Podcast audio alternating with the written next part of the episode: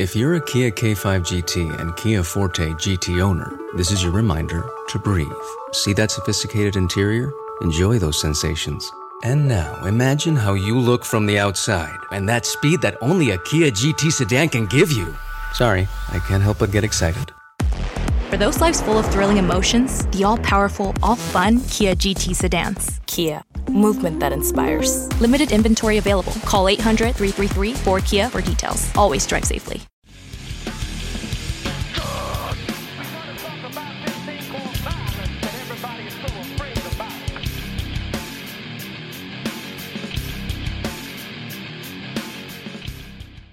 Hey everybody, Patrick Connor here, and welcome to the Knuckles and Gloves podcast. We're doing something a little fun to start off 2022. We're starting off with a brand new podcast episode, and I'm here with my buddy Bryn Jonathan Butler, who's of course an author, writer, dude I've known for a long time, and we're talking a little bit of boxing history, Bryn, right? We're doing a little bit of Mayweather Castillo 1. We're taking it all the way back. Almost the 20-year anniversary, which kind of caught me off guard, but yeah, I thought this would be a fun one. It's so much contention around this one. You know, I was just saying a couple minutes ago that people talk about this fight. They talk about the controversy of the scoring, or no way Castillo was robbed. Fuck that. Mayweather did great. What's your problem?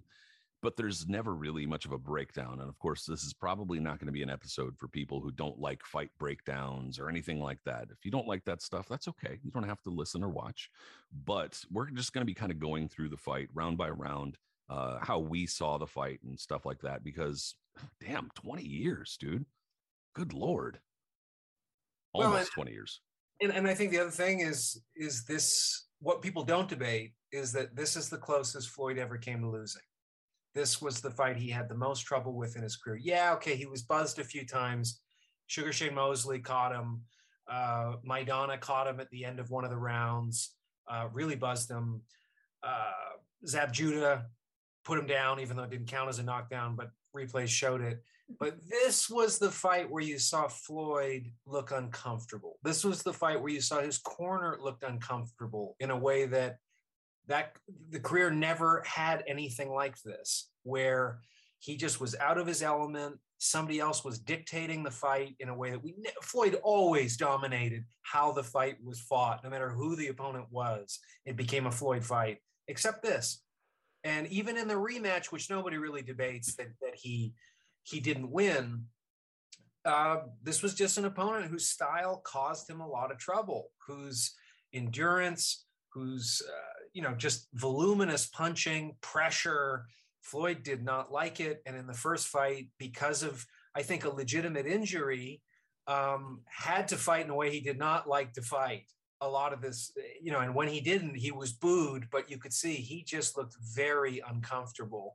And I think another thing that we need to talk about is when we get to the end of this discussion, you're going to see objective punch stats from CompuBox that is going to have this sort of distortion feeling to how it feels to actually watch the fight. Even if you think Castillo won, and I did, it did not feel like he won in a way that was commensurate with the numbers at all of the final punch stats, which is an interesting feature of this fight, because I can't think of another fight that doesn't feel as if the way the stats ended up being in terms of power punching, in terms of who was landing more, who was throwing more. It's pretty clear Castillo is throwing more, but the way he's landing, the power punches that he's credited with landing did not look anywhere near as meaningful as somebody who almost landed 2.5 times the power punches landed for Castillo at the end of this fight. I don't know anybody who would watch this and go, Castillo was almost tripling the power punches landed. You think Floyd was annihilated, but it's not that kind of fight at all. It doesn't in any way suggest the tenor of the fight while you're watching it. So, and then just the last point on this is I think there's a big element with the way we judge Floyd is a bit like the Pernell Whitaker effect of scoring, is that he's so seldom hit cleanly that when he is hit cleanly, we impose a lot more credit on the person who lands those punches than we would with somebody else. I think that's a really good point. Yeah.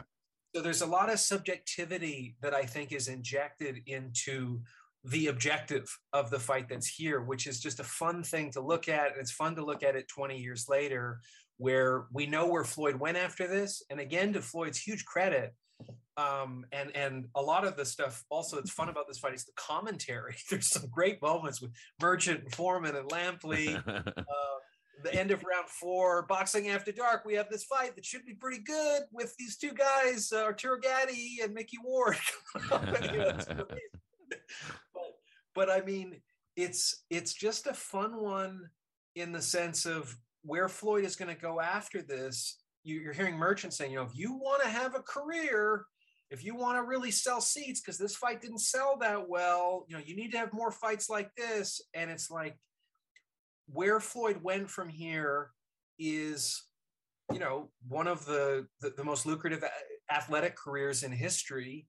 And it didn't really have much to do with the style that he incorporated after this, but he definitely dramatically improved from this performance. He learned a lot from this that he carried throughout the rest of his career, hugely to his credit. Yeah, the production and the commentating, while this is generally not thought of as a fight with some legendary moments, was great, dude. There was I think it was either the 5th or 6th round or something like that, where Vic Draculich, or I think it was whoever the fucking ref was, I don't have it in front of me right this sec, but in any case, John Shorley or somebody is telling him, hey guys, knock it off, calm it down or something like that. And Larry Merchant goes, no, this ref needs to calm it down. I like this fight. I want to see this fight. It's like, Jesus, Merch, God, settle. He's just telling him not to get dirty, bro. But you know, there were just a few moments where there were a couple real good commentating moments. But that also ties into something you were saying a moment ago, that when we get to toward the end of this discussion, I don't think there's any question, personally, if you were watching the fight, the HBO commentating track along with the fight, it felt like that definitely influenced how a viewer could view the fight, because they seemed extremely confident that Castillo won the fight and won many of the rounds that, from what I saw, were not super clear Castillo rounds. But in any case, I think that's what will also kind of make this fun, is that we're kind of on somewhat opposite sides of this, but reasonably opposite sides. You know, we're not definitely polar opposites or mad about the verdict or anything like that. So I think it should make for a slightly more measured, you know, take on this fight. Yeah, definitely. So, I mean, why don't we get into it? We're going back April 20th, 2002. Mayweather is 27-0. He's just moved up to 135 pounds to fight the champion at that weight class. Castillo is 45-4-1 with 41 KOs, holding the WBC title.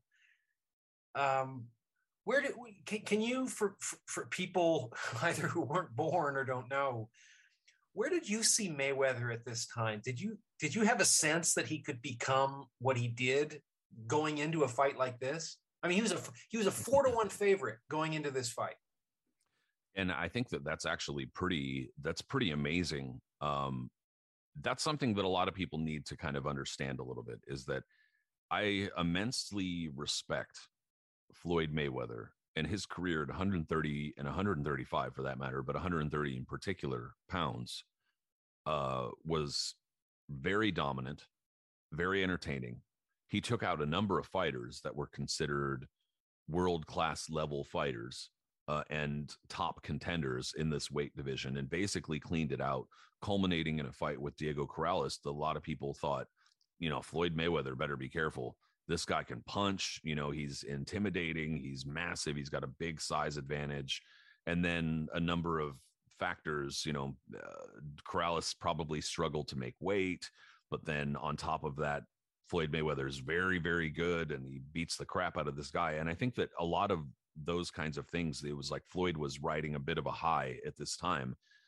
However, there still was a debate as to, like, you just briefly thinking about what else had happened in the sport during this time, because you have to take that into consideration with the whole pound for pound discussion and shit. And they mentioned that on the broadcast, Vernon Forrest had just recently before that defeated Shane Mosley for the first time. That was a massive pound for pound shakeup about a year before that, not quite a year before that, several months before that. Bernard Hopkins had defeated Felix Trinidad. Felix Trinidad had vaulted up the pound for pound rankings himself, and they were talking about Felix Trinidad going through Bernard Hopkins straight to Roy Jones. So just to give, there was a lot of things that happened in a fairly short span of time in 2001 and 2002 that were like flipping the pound for pound list on its lid. And so there was a lot of debate as to where does Floyd Mayweather, where does he belong in all this? There were a handful of people at the time who said Floyd Mayweather deserves to be like top 2, 3. You guys are tripping. Stop switching all these names around. Mosley, Forrest, Hopkins, stop doing that. Mayweather's clearly one of the best fighters in the sport, but the vast majority of people acknowledged how good he was, but were more or less annoyed by him. Excuse me. Because this was also a time where he was coming into his own as like right on the brink of stardom and getting paid really well, but not drawing, not quite drawing the numbers that his purse suggested he was drawing. And so there was a very public debate between Floyd Mayweather, Bob Arum, and HBO as far as whether Floyd Mayweather was getting overpaid, which led to this these comments from Floyd around this time where he had suggested what he was getting paid in his HBO contract was quote unquote slave wages, because a lot of these shakeups led to a lot of purse shakeups and payment shakeups where Bernard Hopkins went from making, 100, 200 grand per fight tops to all of a sudden he's demanding millions of dollars. And on top of that, and I know I'm getting away from it a little bit, but it's important to remember this in context. Roy Jones' HBO contract at this time was right in the thick of a lot of bullshit light heavyweight title defenses. And so HBO was in the midst of restructuring their contracts, or trying to, because they felt their contract with their long-term contract with Roy Jones was being exploited, and he was getting his minimums fighting bullshit fighters, or if they weren't allowing him to, he was taking them to pay-per-view, and then also taking fighters who could potentially fight on HBO like Derek Gaynor and taking those fighters with him to pay-per-view. So there was just a strange dynamic going on with that. And a lot of people seemed to be kind of against Floyd Mayweather because of that. And most people probably didn't rank him as high as he should have been on pound for pound lists and stuff. So going into this fight, nonetheless, he still was 4-1, a favorite, which was just in hindsight, immensely disrespectful to Jose Luis Castillo, especially coming up 5 pounds. And that's not an insignificant jump from 130 to 135. So anyway, I know I went on a little bit of rant, but there does need to be a little bit of a context to understand, because Floyd Mayweather obviously was not the star then that he is now, but this was a very instrumental fight in, that path for sure. Well, and just a couple of other upsets to mention around that time is Prince Nassim Hamad had lost. Yeah. Lennox Lewis had lost. That's true.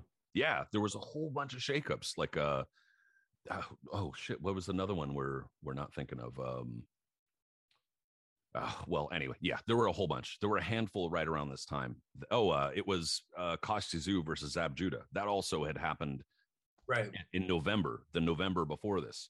So there was just this string of high-level fighters getting dinged off right around this time, and so that I think factored into a lot of what was happening here. But yeah, even at the outset of this fight, the commentating seemed to suggest that in their fighter meeting with Floyd Mayweather, he thought this would be an easy fight, or that his team thought this would be an easy fight. You can hit Castillo with everything. He's going to be so easy to hit. This is going to be easy. And you know what? He isn't super hard to hit, but he's tricky. He's trickier than he looks when it comes to getting hit, first of all. And second of all, he's so fucking tough. So what if you get hit with everything? That's pretty much what wound up happening. Floyd Mayweather hit him with a lot in the first half of the fight, and Castillo didn't. Yeah, he just didn't budge. He didn't quit. He didn't budge. And so in the first round of this fight, two surprising things in the opening moments for me. Initially, Castillo was jabbing really well with Floyd. And I was a little bit surprised. Like, they opened up and he was like, catching his jab and jabbing right back with him. He did it like 3 or 4 times. And I was like, oh, I don't remember this. And then right after that, Floyd drew first blood with a really big hook in the opening moments of the fight. It was like, oh, all right. It was just funny because watching this back, just so many things I just don't remember. Yeah, and I mean, another thing just for context quickly is that Castillo was for 5 years Julio Cesar Chavez's sparring partner. And there is a kind of weird feeling haunting this fight of Meldrick Taylor and Chavez, because I don't know, there's a certain just dynamics of styles. I mean, obviously Mayweather's a very different fighter than Taylor, but the speed advantage and some elements there are interesting. But you're absolutely right. I mean, Castillo after the first round has a bloody nose and is nowhere near as active as he's about to get after he gets going, I guess, third round, fourth round. But the first round, you just thought, oh, it's kind of a typical Floyd fight. He's engaging when he wants to engage. He gets away when he wants to. The speed advantage is really decisive. But yeah, as you say, none of the punches that Floyd is landing, even some significant blows that he gets cleanly because of his speed. I'm not sure how much weight he has behind them. But it's abundantly clear Castillo has no issue eating a lot of leather to do what he wants to do. It's just he hasn't really decided to put his foot on the gas just yet. So a really clear round for Floyd in the first one. And another thing that Floyd did in the first round that he established and that he did almost throughout the fight, there were later on in the fight, I think he had a real tough time getting this going, but something he established early in the fight and something that he was good at throughout his career was a really hard body jab. That's something, again, throughout his career, it's almost like one of those things that you could miss and that if you're not looking for it, but now that I've said it, you're going to see it and be like, oh yeah, he was a real good body jabber. He was. And that's one of those punches that'll take the wind right at you if you land it correctly in the solar plexus. And it's a really effective punch, but it's dangerous, obviously, because you can get countered with the right hand very easily from a body jab. But he figured out the range, and he did. He was throwing a body jab to great effect, and clearly won the first round. In the second round, there was a headbutt that stopped the action, and not long after that, Castillo managed to finally get inside and kind of get physical about halfway through the round. But it was, you know, pretty short-lived, and I thought Floyd did pretty well in the second round too. But that body jab is what, like, you know, I was almost mesmerized by it. Just sitting there watching him, bap, bap. He was really efficient with it, and the timing on his shots, like you said early in the first round, you don't know how much he was really stepping into those shots, and it didn't really look like he was stepping into them much.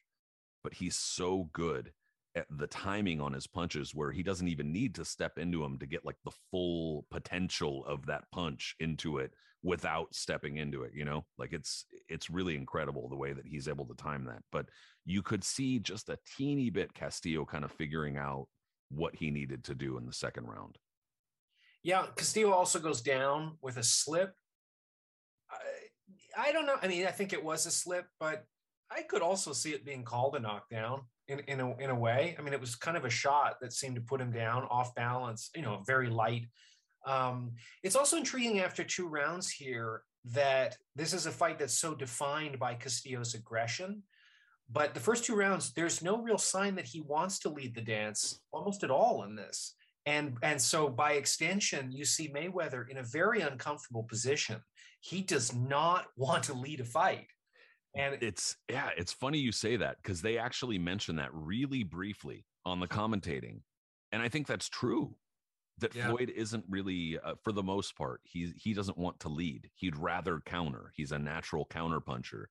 And when you put him in the position where you make him lead, he doesn't really want that. You know, like that's not really what he would prefer.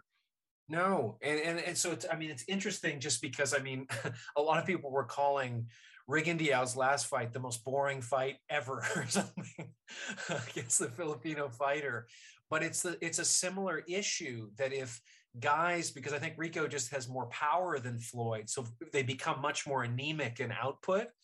And Rico will never lead a fight. He just will not throw anything. And it's interesting in this fight where Mayweather, who's with the hand injuries and that kind of thing, I mean, clearly he could hurt people. I mean, I think he had 20 knockouts going into this fight. But post this fight, there's going to be a lot more issues with him trying to hit with power. And I think it's mainly due to his hands. But He just does not want to lead a fight. He just wants all of those added advantages of countering off of people and utilizing his reflex, tremendous reflexes, timing, and speed. But some of those get nullified a little bit if you're leading the fight, which is why now everybody's moved to this counterpunching mode. I mean, it's a lot like chess, where now every chess player is a counterpuncher. Nobody wants to lead the dance because accuracy in chess speak is all about counterpunching. You know, let your opponent make a little error and then just take it, seize on that, and never let it go. And Floyd has that down to a T. He's like an AI in terms of how he's sort of penetrating the opponent and just seizing that little advantage and carrying it through. But these first two rounds, I mean, it does not look at all promising. I mean, it looks absolutely like the 4-1 favorite for Floyd. And yet, you know, Castillo has the ability to make an adjustment. I mean, how many of these big fights have we seen where a guy, there's just total futility in what his strategy is, and they have no plan B? Even great fighters, they have no plan B. But Castillo, it's clear, you know, I'm not willing to take what Floyd is going to give me. We need to do something else. And then he gets the luck. And to be lucky, you have to be close, as the saying goes. The luck of Floyd having this injury pretty soon, where suddenly it's like, ooh, chance and fate collide a little bit, and we get a totally different fight. But we're not quite there yet. 10-9 round for Floyd, demonstrably, after the second round. Yeah, and I think that the chess analogies often get cliche for, you know, just because that's one of those things that gets brought up in boxing so often. But it's true, because you have a one player get an advantage, and then the other player, you know, if that player who got the advantage is good, the other player is constantly playing catch up. They're never able then, if the other player is good, they're never able to get back onto the attack. They're having to constantly react to what the other person's doing, and they can never get back on track, to the point where now they're about to get, you know, backed into a corner. And then in boxing, obviously, the big difference is that can happen, and one punch can change that. Whereas in chess, you know, that's extremely difficult to do, is to just, you know, lash out with a punch and then get the advantage again. But that's, you know, that's kind of what we're looking at here in this chess match. And going into the third round, it seemed to me that, yeah, like that's a funny thing about the memory of this fight, is that people, like you said, Castillo's so aggressive and he did this and did that, but he clearly dropped a number of rounds in the first half of this fight. So it's like you start getting to a point where the more rounds you get into it, you're like, okay, I'm guessing Castillo's going to pick it up at some point. And he obviously does. But in the third round, it looked like Castillo, to me, was kind of dispensing with his jab and was trying to just land a counter right hand.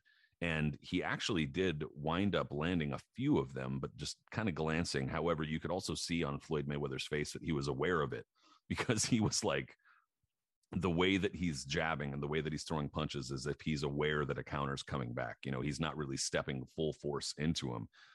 But he was also still landing a really hard body jab, like pushing Castillo back on his heels body jab. And so another interesting thing about scoring fights and about this fight is you start kind of getting to a point where you're kind of wondering, all right, well then it's between these somewhat glancing harder punches from Castillo versus the very clear jabs from Mayweather, and body jabs too.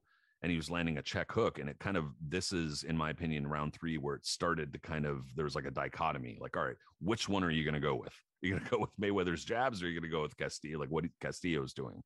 And that's kind of where this started to emerge here, I think. Yeah. And another thing that emerges in round three is a sense, you know, it's one of the really interesting things about this fight is just how subjective boxing is, which I think is good. I think it speaks to what's really good about it. But the way the referee is interpreting his job, he is very much a pro Floyd ref. Not necessarily, I don't mean that he's biased. I just mean that the way he is involving himself in this fight is to not allow these guys to have much infighting. He is breaking them when they don't need to be broken. And this is totally to Floyd's advantage and to the disadvantage of Castillo. And I agree with you. You know, it's like the round three is probably one of the only rounds in this fight that it's hard to not give it a 10-10, you know, an even round for me. And yet, what does Floyd score of significance? I mean, again, the subjectivity of the judges. How do we judge? What's the best way to judge a fight? Meaningful aggression, effective aggression.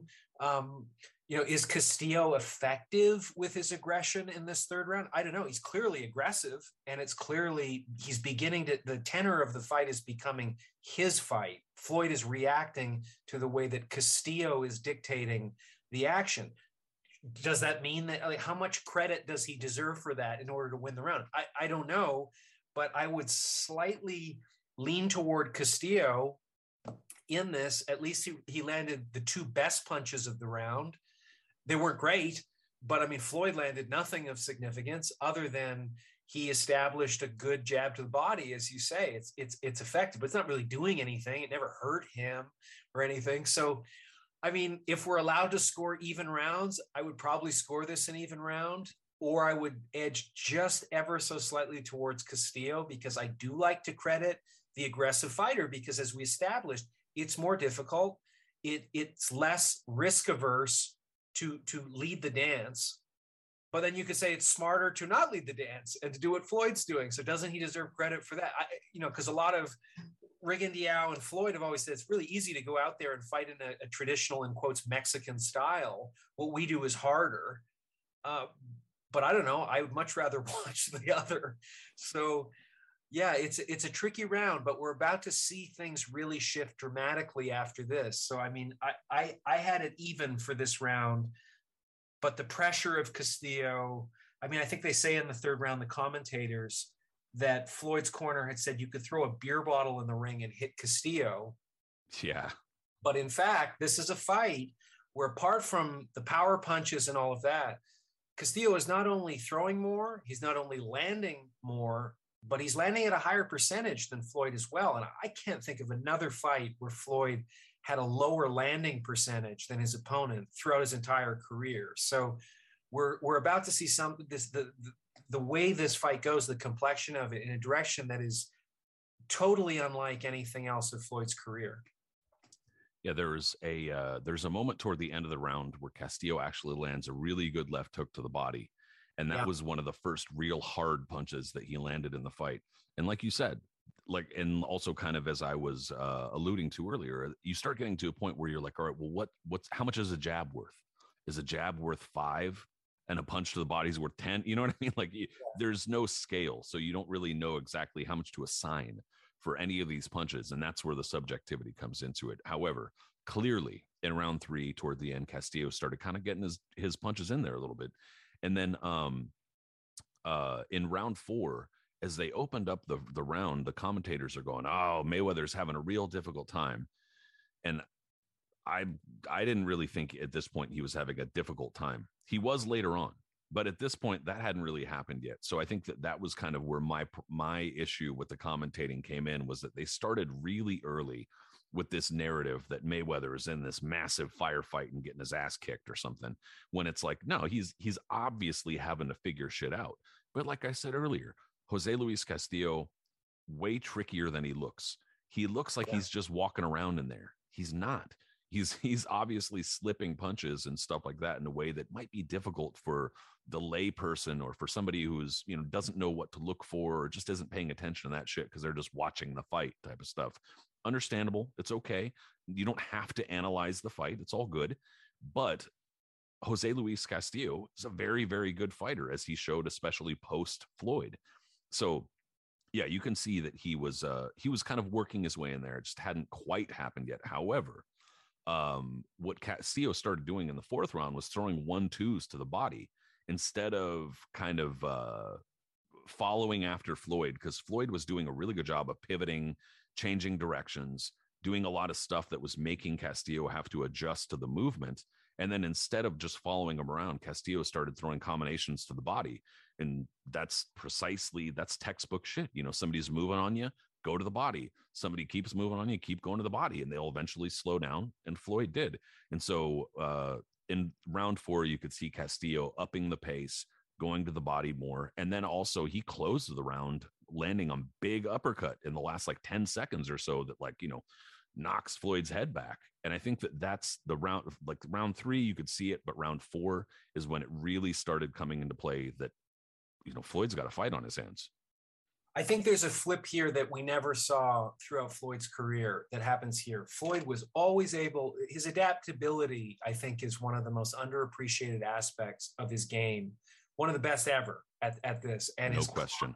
And his confidence level, supremely confident. His mental toughness, never rattled. He's rattled here. In the fourth round of this fight, Floyd's basic tactic with a lot of his opponents is to find out how they want to fight and having such an array of ways in which to tackle that problem that once he solves it, he can then just let the air out of the balloon with the fight. And he has no great fighter has ever been happier to be booed than Floyd Mayweather. He does not give a flying fuck about an audience caring about the performance. And so here in the fourth round, what you see is Floyd dealing with Castillo, stepping up the pressure, but also Castillo no longer sort of feeling out how he wants to fight this fight. He has decided not just to engage with pressure or meaningless pressure. He has decided that he's pissed off and he wants to win this fight and holding on to that feeling. And we've seen a lot of other fighters do it. Buster Douglas had that the entire time he's fighting Tyson. It was, I am fighting to win this. There's no reason why I can't beat this guy. Like, regardless of what the whole world thinks, I will not be, I'm going to gaslight Tyson, in essence, that I'm the champion and I'm going to fucking dominate this little midget that I'm fighting in. I'm 6'4", I can jab. There's an element of this with Castillo where he's got a look in his eye and he trots into Mayweather. As Mayweather's retreating, you see it's a trotting motion that Castillo does. And when Floyd sees it, you see his confidence kind of sink a little. Like, what is he doing? You're not supposed to do this. He's sticking with me. He's sticking with me and he's enjoying it. He looks, it's not just his willpower is enduring the fact that he can't win. This guy really believes he can win, and I'm not really doing anything to dispel that, and I don't know what to do to break this guy's will. I need him to participate in this pact that all other fighters have when they deal with my skill set. And he is enjoying engaging, and I don't have the power to really keep him off me. And I'm now being driven against the ropes from time to time. And you see the windmill punches that Castillo is throwing, which to me reminded me a lot of Maidana, that there's something about the shoulder roll defense that does not like when you're against the ropes, these angles that are coming way over the top. It's hard for that defense to block. Yeah, well, and it's actually, sorry to interrupt you, but this is something I've said actually for a number of years, and I'm not trying to play like I'm some elite boxing trainer or analyst or striking, whatever, but there's something real funny about that shoulder roll kind of defense. When fighters get into that, you know, they stick their glove up right here and, you know, that would be left-handed, but, you know, do the rear hand and then they kind of protect the chin with the shoulder. There is an opening for the left hook. If you just adjust your footwork just a slight bit, especially because one of the things that a lot of the fighters who go into that shoulder roll like to do is they move to the ropes, which is like, don't fucking do that. You can just shoulder roll, not on the ropes, but they go to the ropes and they try to do it there, which is going to, number one, hinder your movement. But number two, a slight adjustment with your feet and it's left hook city all day, dude. Left hook city all day, and you can't do shit about it.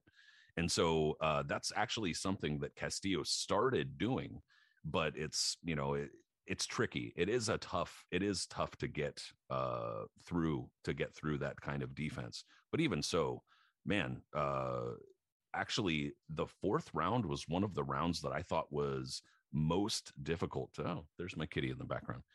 The fourth round was actually one of the rounds that one of the most difficult for me to score, because Floyd Mayweather dominated the first half of the round and actually landed a number of really hard right hands, because you could hear throughout the fight that the commentators are, he's not using his right hand, and they're alluding to a possible injury, but he actually landed a number of good right hands. But then Castillo closes the round really heavy. So it's like, that was kind of tough for me to go with in round four there, but it was clearly a pivotal moment in that fight.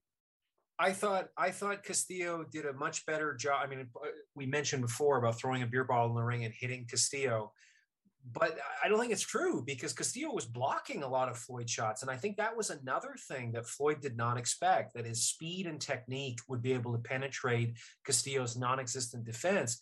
There is a defense, and there's a tremendous chin behind the guard. So Castillo puts up a high guard and is totally willing to just walk through Floyd. And so, I thought the pressure here, and I mean, I think maybe the three rounds that Floyd seemed to dominate, it was hard for me not to kind of overwhelmingly give Castillo this round, because Floyd looks a little bit lost in a way that you just haven't seen him.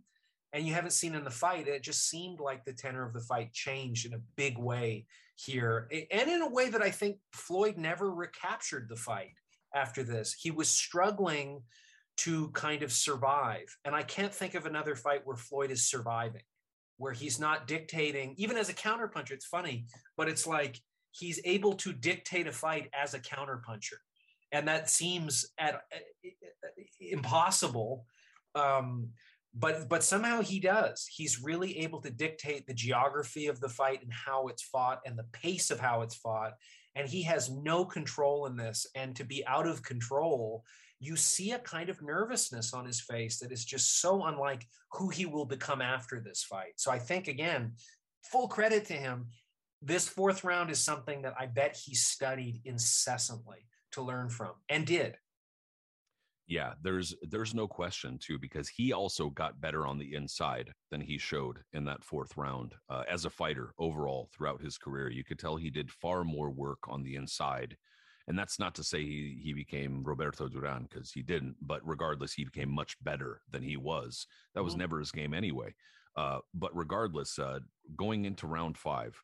And again, these are some of the moments where the fight was changing, clearly.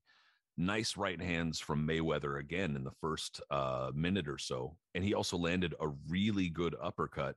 However, about halfway through the round, maybe with the last minute left, you could also see, this is kind of where I started noticing what you were talking about with the trotting from Castillo, where he's kind of like doing this like jogging thing after Mayweather. He started like feeling the urgency. He started feeling like, okay, no, I need to jump on this guy. And that's where you started to see he actually landed a really good right hand that made Floyd Mayweather hold on with about 30 seconds left.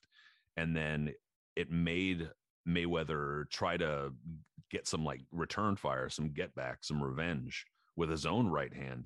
And so there were moments where it was almost like Floyd was forced to use his right hand almost when he didn't want to, you know, like, they're talking about his injury and he didn't want to use his right hand. He's mostly using his left throughout the fight, but there was moments where he was like, he had to answer, you know, and this was one of those moments. I thought Castillo took round five because he was forcing Floyd to fight in a way, like to lash out, to almost like Castillo felt the urgency and started getting on him. And then Floyd started feeling urgency because he was like, oh shit, he's starting to get on me. And so that change of the pace, which is like alluding to what you were saying for in round four, that it was starting to pivot. And that's what round five was for me, was that Castillo took it and Castillo was going, I'm here and you're going to have to do something. Yeah, I think Castillo establishes a body attack that Floyd was not prepared for, and he's penetrating and able to go from the body to upstairs in a way that, again, like, it just seems unprecedented for Floyd. Like, fighters were not able to do this. And it reminded me a bit of sort of like watching Maidana and Adrian Broner, where you just think Adrian Broner has so much more sophistication to his style and sort of skills but it's just not ready to deal with the onslaught of what Maidana was doing. Now, to a lesser degree, because I don't think Castillo was anywhere near as effective as Maidana, but it's similar that you can just see Floyd going, this is not the way the story is supposed to go. And the body attack was really impressive. And then there are some big shots that Floyd is taking. And as we learn at the end of this round, Floyd has suffered an injury here that is significant, that he also knows there's 7 more rounds I have to stay here for. And so it's a fascinating round. And the last feature about it that really stuck out to me is how early Dracula, and I'm saying that tongue in cheek, is breaking them. He is getting into this fight and involving himself in a way that I think is really bad. I do not think it's warranted, and I think it's completely to the detriment of a fighter. And we're going to see later on, as Merchant said, nobody paid to watch this referee ref. And you're beginning to see a referee affect the fight in a really negative way for Castillo. And I think if you had a different referee, this could be a very different fight. Yeah, there's I actually think that at least some of that had to do with Floyd, because if you watch him in the clinches, number one, he's holding one of Castillo's gloves, which almost 100% of the time is going to get the ref to come in and break, right? Any competent ref is going to see that a glove is tied up and they need to be broken up. But also he's kind of like glancing to the ref and doing that type of stuff, or he's after the headbutt too. That might have affected it, but he's doing this kind of stuff where Castillo has his head here and he's going, moving his head around as if it's like, oh shit, he's headbutting me type of stuff. So it's like that, those kinds of tricky, whatever you want to call them, veteran moves, dirty, whatever, those kinds of things, I feel like they influence the referee or the official and possibly even the judges. And, I thought that not to take any of the slack off of Draculich, who sucks, but regardless, I thought that kind of, possibly influenced him, and also could be a credit to Floyd's trickiness and kind of veteran tactics in there. But yes, you could see that it was getting broken up way sooner than it should have been. And that it was like, they could have been fighting out of there, but that's obviously not what Floyd wanted. Yeah. And I mean, so 6th round, this is a big round for Castillo. Outlands Floyd 24-12. I don't know. I mean, as if this is one of the most debated fights of that decade, I don't know how anybody gives Floyd this round, but it also is a round where the trotting becomes more abundant for Castillo. He's starting to enjoy this fight even more. And if Floyd was unsure about where it's headed, you do see some discouragement on his face in a way that, again, is just really strange to see. We're not used to seeing Floyd without the armor of that kind of gargoyle mask he wears while he's fighting. There's something like a little demonic while he's fighting. He enjoys it. I mean, I remember seeing it up close with Pacquiao. It's just like, I'm loving, not just the money is almost secondary to just making you look this bad. And here just Castillo is just charging ahead, and you're seeing Floyd not really knowing what to do.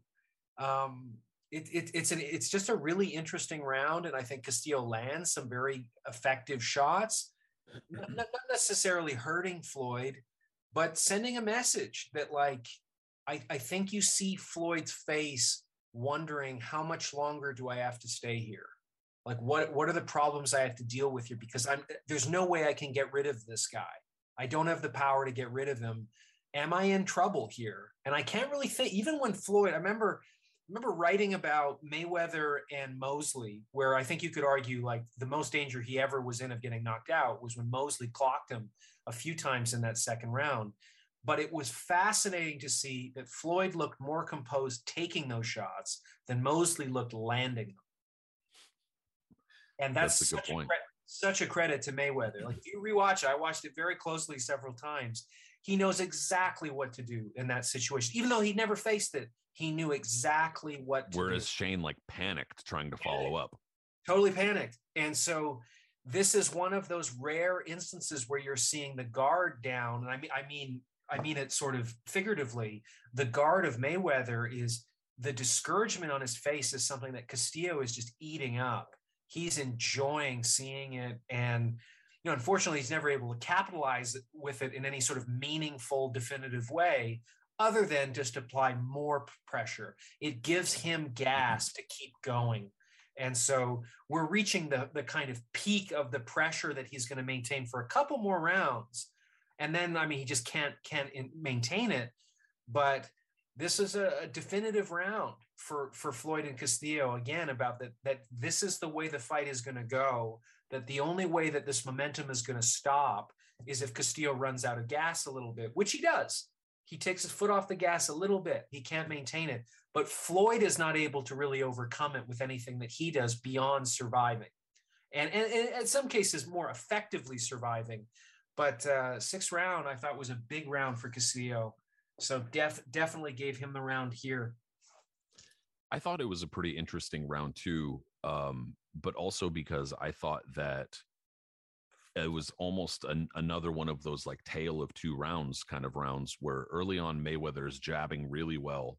He couldn't really do much more than jab and do like a check hook or like hook off the jab type of thing throughout the fight. I mean, just being honest, he didn't really use his right hand much to effect in this fight as he should or could have possibly. I don't know about the legitimacy of the injury, but it sure seemed like it was based on how he was using his right hand. But nonetheless, jabbed really well early in the round. Again, was giving really good movement, pivoting and changing directions. And then he was also really difficult to hit clean and close. And it was one of those rounds where it seemed to me like, not calling CompuBox out, I don't give a shit. It just seemed to me like some of the landed punches that Castillo was getting credit for weren't landing that clean. However, there's kind of a caveat to that because, number one, he's getting in close to even have the chance to land them, number one. So that means the tenor of the fight has changed, and you have to take that into consideration. And number two, even if they don't land, they do have some effect. And so you also have to take that into consideration when you're scoring the round and how the fight is moving and stuff like that. So, I think that a lot of people, especially pro-Mayweather people or people who are just, I guess, have a more of a preference for that kind of style or a counterpunching style are going to look at this and say, look, Castillo got inside. Yeah. But if you look at what Mayweather's doing, he's slipping a lot of that shit and not really much is doing anything.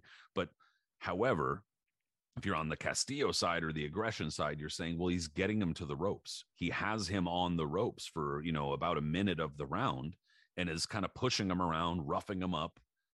Whether or not those punches are landing that clean, they're there, and Floyd's not really countering effectively in a way that's stopping Castillo from doing it. And that's kind of what I look at too, is like, what effect is this having on the fight? So a guy can land whatever all night, but if it's not doing anything or deterring the other fighter, it becomes tricky.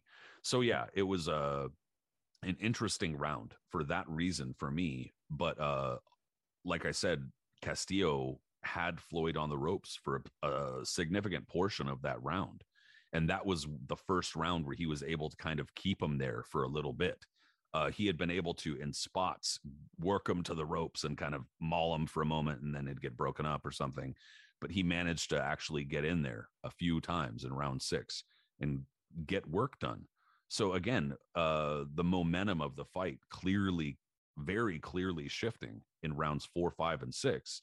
And then in round 7, that was actually when Castillo got his jab working. He finally reached back and got his jab working in round 7 for whatever reason. And Floyd, for some reason, just was like not really throwing for about the first half of the round. He covered up and was moving until finally he landed a good hook, I noted.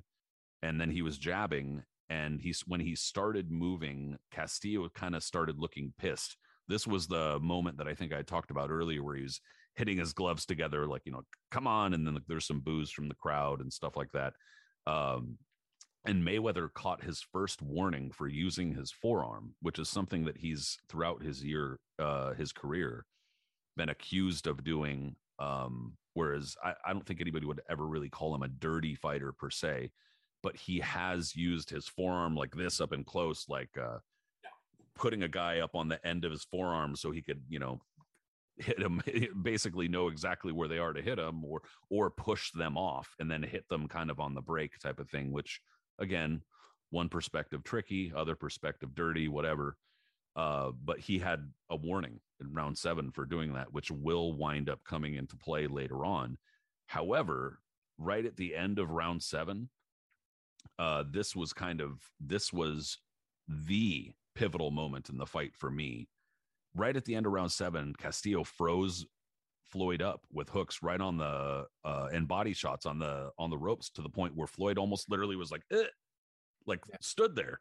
And it was like, you don't really see that from Floyd enough to me to make that a very clear Castillo round. Yeah, no, I agree. I thought Floyd had some decent counter shots in the first round, but Castillo took it by the end. And I think just because the drama was there with cornering Floyd and landing some big shots, and yeah, it and you're right with Floyd. I wouldn't call him a dirty fighter. I mean, he has that famous thing against Ortiz, I think, that kind of sucker punch he did, but generally he was not a dirty fighter per se. Yeah, but a really smart, savvy fighter, you know. Well, like, and I kind of look at the Ortiz thing as like, you know, he got headbutted like 3 times or something, and the dude's low blowing him and shit. I mean, at that point, it's like, fuck, bro, it's open season. But but I'm with you. I think so. I think you're right. But you're right. I mean, it's this is a fight where you're going to see a lot of things of Floyd you've never seen before and won't see again. And I think round 7 had a lot of that at the end of this round, where Castillo's pressure was extraordinarily effective against Floyd. And yeah, I mean, it's funny because it reminds me again of sort of some of those rounds with Maidana, where you saw like at the end of I think like the 7th, 8th round against Maidana, where he gets clipped with a big wide looping shot and stumbles back to the corner at the end of the round. And Castillo doesn't have any of those that land in this fight, but he's definitely getting Floyd's attention, and by extension, getting the judges and our attention, because we're just not used to Floyd looking like he's doing anything but sort of on autopilot, because he's that good. He's that well conditioned. He's that much better than his opponents. And he just doesn't look that much better than his opponent here. And maybe a bit of that of our perception is skewed by the fact that he's a 4-1 favorite going in, and his hand speed is so much better. But nonetheless, Castillo's aggression is just looking very assertive, and that it's his fight, and that Floyd is struggling to survive. And when you're a 4-1 favorite and you're looking like you're struggling to survive, it's really hard to give you rounds, I think. And Castillo's just really coming on. So yeah, moving into round 8, what did you see there? Well, you know, it's that kind of dynamic of scoring is tough anyway. The kind of aggression versus, you know, countering or whatever. Like there might be set things to go for when it comes to judges, like of certain commissions, they probably teach them things to favor, but you know what I mean? It's not always easy in that regard. But that also kind of brings me to, in round 8, I scored round 8 even. I scored round 7 for Castillo. Like I said, I thought that was a big round for him. The end of that round was like one of those moments where it wasn't like shocking, like, oh my God, but it was the kind of moment that I think really people who believe Castillo won look to round 7 to boost their case, because that was a moment where Floyd kind of got caught up and was like, oh shit, you know, we haven't seen that before. But then in round 8, right at the opening of the round, the HBO commentators, I think it's Lampley, references CompuBox. And again, I'm not calling them out. It's nothing to do with that. But he says that the CompuBox numbers have Castillo through 7 rounds landing, I think he says 75 power shots to like 30 or something like that for Floyd. And I remember like just thinking, what? It just seemed to me like that was the count was off. And I mean, it's kind of like what we were talking about. when you go by the count, it seems like the even through 7 rounds, like the kind of fight that Castillo's kicking his ass, or like, you know, it just didn't seem like that kind of fight to me. It seemed like a very close fight to this point to me. And it did not seem like the kind of fight where one guy is outlanding the other by 2 to 1 or potentially a little bit more. But anyway, that probably biased me. You know what I mean? Like hearing this kind of stuff, I was like, whoa, mm-mm. And I started almost kind of scrutinizing what was landing and what wasn't landing at that point. But in any case, even so, Castillo landed some really nice body shots in the opening of the round. But it also kind of, like I said before, it was increasingly becoming a fight between Floyd's jab and Castillo's body work. And it was that Castillo was just landing harder shots, and Floyd's jab was really good in landing hard, but again, not deterring Castillo. And I just feel like body punches in general are worth more than a regular jab overall. But the problem was that Castillo wound up losing a point for punching on the break. He had been warned once or twice for punching on the break before that. So it was kind of like, but it didn't seem like a very good moment in the fight to take a point. And it didn't really seem like the kind of fight where you wanted to affect a fight that close on that level when you're being that quick to break. You know what I mean? Like you're not really giving much leeway. And then like a punch happens and you're like, oh, you're taking a point like that. It seemed like a kind of a quick point. So I wound up making it an even round because I scored it for Castillo, but he lost a point. So 9-9 for me. I scored it to Mayweather. I thought it was excessive, also taking away a point. It gets counterbalanced by the point taken away from Floyd later on, which I also thought was excessive. I didn't really think what he was doing was that big a deal. Yeah, it's an infraction, but it's a small one compared to other fights where you've seen egregious punches to the balls. And it's a high level fight, you know. It's like, yeah. Not. Yeah, again, you do not want a referee taking over a fight where the defining narrative is the referee's involvement. I think the referee is way too involved in this. I don't think he's corrupt or anything like that. It's horrible, but it is impacting. It is definitely impacting the way the fight is being fought, and it is completely to one fighter's advantage, which I think is unfortunate. Now, again, I'm only saying it's like sprinting and you have like a bit of a tailwind. It's just kind of like that. There's just a bit of a tailwind for Floyd that he gets with this particular referee. And I'm not saying he orchestrated it, but I'm just saying it's just the way it unfolds. But I want to get back to the CompuBox thing because, again, I just can't think of a fight where there's this kind of dysmorphia. You know, when you read the statistics of a baseball game, you have a general sense of the way that game went from the statistics. Whereas here with CompuBox, anybody who would look at CompuBox, I don't know how they could possibly see any scenario where Floyd won. And yet CompuBox, I usually think, are quite a reliable metric to sort of see how a fight was adjudicated round by round. But in this one, it's awful. It's just like, it's really troublesome. If you want to just, if that's your whole argument about why Castillo won is CompuBox, to then watch the fight makes you question the viability of CompuBox in a way that I can't think of another fight where I'd say, what's the point of this? Like, this is just a useless thing that is really not the fight that people are watching.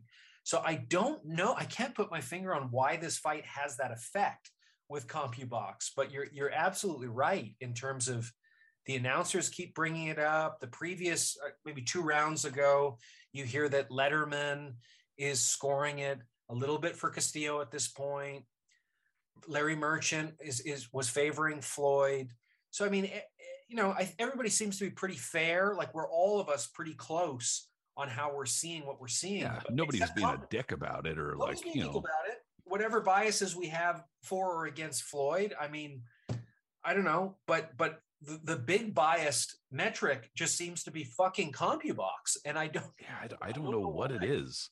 It seemed off, and it seemed to me, like I said earlier, almost like they were counting a lot of those Castillo shots inside that were like partially landing, glancing, and so anyway, that's the kind of fatal flaw with using CompuBox as a kind of like catch-all for how a fight is going, where like you should just use your eyes and then use CompuBox as a backup tool or something, you know, whereas they really seem to be kind of leaning on it a little hard in this fight, which was a problem, because then you reach this point where now you're telling everybody what they're seeing is that Castillo is dominating this fight in the connects and stuff. And it's not helpful. You know, that's not helpful.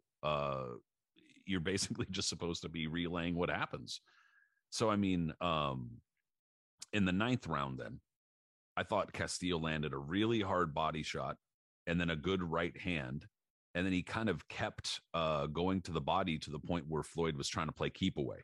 He was like, all right, I need to get the hell out of here. And on top of that, another thing that Castillo started doing a little bit into the ninth round was he was parrying Floyd's jabs. Whereas earlier on, I mean, this is, I know, dude, people are going to listen to this and be like, holy shit, this guy's just on fucking meth watching this fight. But I mean, you know, these are the kinds of things that I caught and thought like, oh, wow, that's kind of a different thing that I would have thought I would see in this rewatch. But in the ninth round, Castillo's parrying Floyd's jabs. They were landing a lot easily earlier. And then Mayweather was way more concerned with movement, whereas earlier he was kind of like, you know, stopping and pop, pop, pop, and then moving, pop, pop, pop. Now he's just kind of getting the fuck out of there. But finally, in the last minute, Mayweather lands a nice combination, but good glancing counter right from Castillo in the last couple seconds. And then again, Castillo closes strong. So I thought round nine was a pretty clear round for Castillo. And, you know, it's just that clearly the momentum is not on Floyd's side. And on top of that, one of the things that you said earlier, you're used to seeing from Floyd this look on his face that even if he's not having an easy fight, he's enjoying it. He's, you know, he's in the moment and he's like, you know, this is what we're doing. I'm going to work. Whereas in this fight, there's a little bit more of a look of concern on his face. Like, damn, I'm in a fight. And not that he was ever panicked, but you definitely don't see him in control, like, as you said, in other fights. Yeah. Well, and the other major drama of this round is courtesy of male menopause, Larry Merchant, going off on the referee. Yeah. Now, why was the referee in there breaking them up? They had broken themselves up and they were ready to keep fighting. But he was really like upset. Yeah. Yeah. And going off about calm it down. It's a fight. Referees telling two fighters who want to fight to calm it down. He should calm down. Nobody paid to see this referee. So Merchant. Yeah. Just you got to imagine good old Larry. Like it's Larry Merchant shoving the member of, who is it? Wayne McCullough's crew after the shot goes up, you know, and then he just woof. Fixes his hair and goes right. That's that Merchant, you know, calm down. He should calm down. Like he's getting all upset. No, I mean, Merchant needs some old balls manscaping right there. I think him and his wife are really upset about it being 2002 and just not having that available. So yeah. Okay. Poor Larry. 10-9 Castillo. Yeah, well, I think one of the clearest rounds. And I mean, the other thing is you're absolutely right. Mayweather, whatever the extent of this injury, the right hand is non-existent, which is one of his best weapons. That lead right hand of Floyd's is one of the great weapons, I think, in boxing history. Not to knock people out, but to score and to discourage opponents and just whatever kind of defense. Totally stop momentum. Like it's one of those, it's like a great example is I brought this fight up earlier, Hopkins Trinidad. All night long, he was like lead right hand, right when he would see that Trinidad was setting on his left foot, like as if he was going to throw his hook, lead right hand. And it was beating it all night long. And that's the kind of thing that Floyd does. And without that, it's a tough night, man. It's a real tough night. Yeah, I think you're absolutely right. Round 10, unfortunately for Castillo, I think he begins to lose his momentum and not the momentum in terms of his style. It's just as effective. Again, it looks a lot like sort of Maidana and Floyd against the ropes, or Maidana and Broner against the ropes, and sort of the windmailing punches are working and annoying to Floyd. They're really pissing him off, but he just doesn't have the juice anymore to keep that pressure on the way he has in the previous rounds. And Floyd is able to make some adjustments. Floyd gets the point taken away from him for the forearms. I thought it was unfair. So I gave Floyd the round, but of course he loses a point. So things are even as far as deductions, but it is a tricky round to score. It's not like Floyd is at all dominant in this round. It's just he outclasses him. And I thought he was able to sort of take advantage of Castillo just having his foot a little bit off the gas here. Yeah. So point lost, but Mayweather, I gave him the round. Yeah, no, I'm with you. I thought that I made the round even because I thought that Floyd did a pretty good job. Crowd was booing, which meant Floyd was doing his job for most of the round. Castillo did get a few body shots in, but losing that point obviously was not helpful. And so I made an even round because I thought Floyd won it apart from that. And that, yeah, I agree that just the point deductions were just a little too quick. No, I don't agree with them. And one other thing though, sorry to interrupt, but the stats at this point after 10 is in terms of punches landed, Castillo is leading 151 to 124, and he's landing at 40 to 35% more of his punches, total punches. And he's throwing more punches as well. He's thrown 20 more punches, but you know, it's just interesting because those metrics, I remember when they put up those stats, I just thought this does not seem commensurate with the fight that I've watched so far. And it's way more egregious if we move into power punches, but just total punches, just as a sense of getting us into the final two rounds. Castillo has an advantage by every metric that we have with CompuBox to this point. Not over, except for the power punches, not overwhelming, but noticeable. You know, noticeable in ways that would clearly win other fights by a few rounds. Exactly. To the point where it would seem as though it would be that Castillo should be comfortable going into these last two rounds. Like, you know, okay, like I'm ahead, but that's. Yeah. That's not really the reality of what we were watching.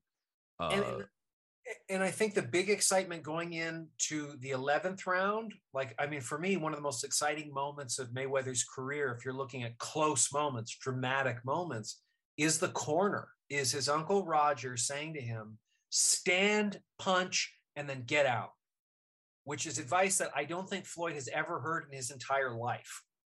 Stand, punch, and move out.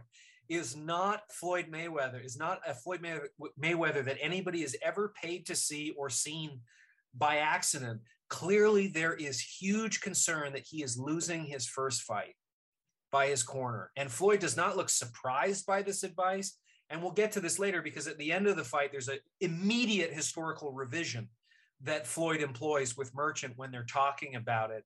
And sort of saying that, like, my uncle always says that, that's how we close the show and all of that bullshit. There's no way he thinks in his mind, or Roger's thinking, we're closing out the show because we've got a comfortable lead. There is no comfortable lead. It's pretty abundantly clear. The concern is that we're behind.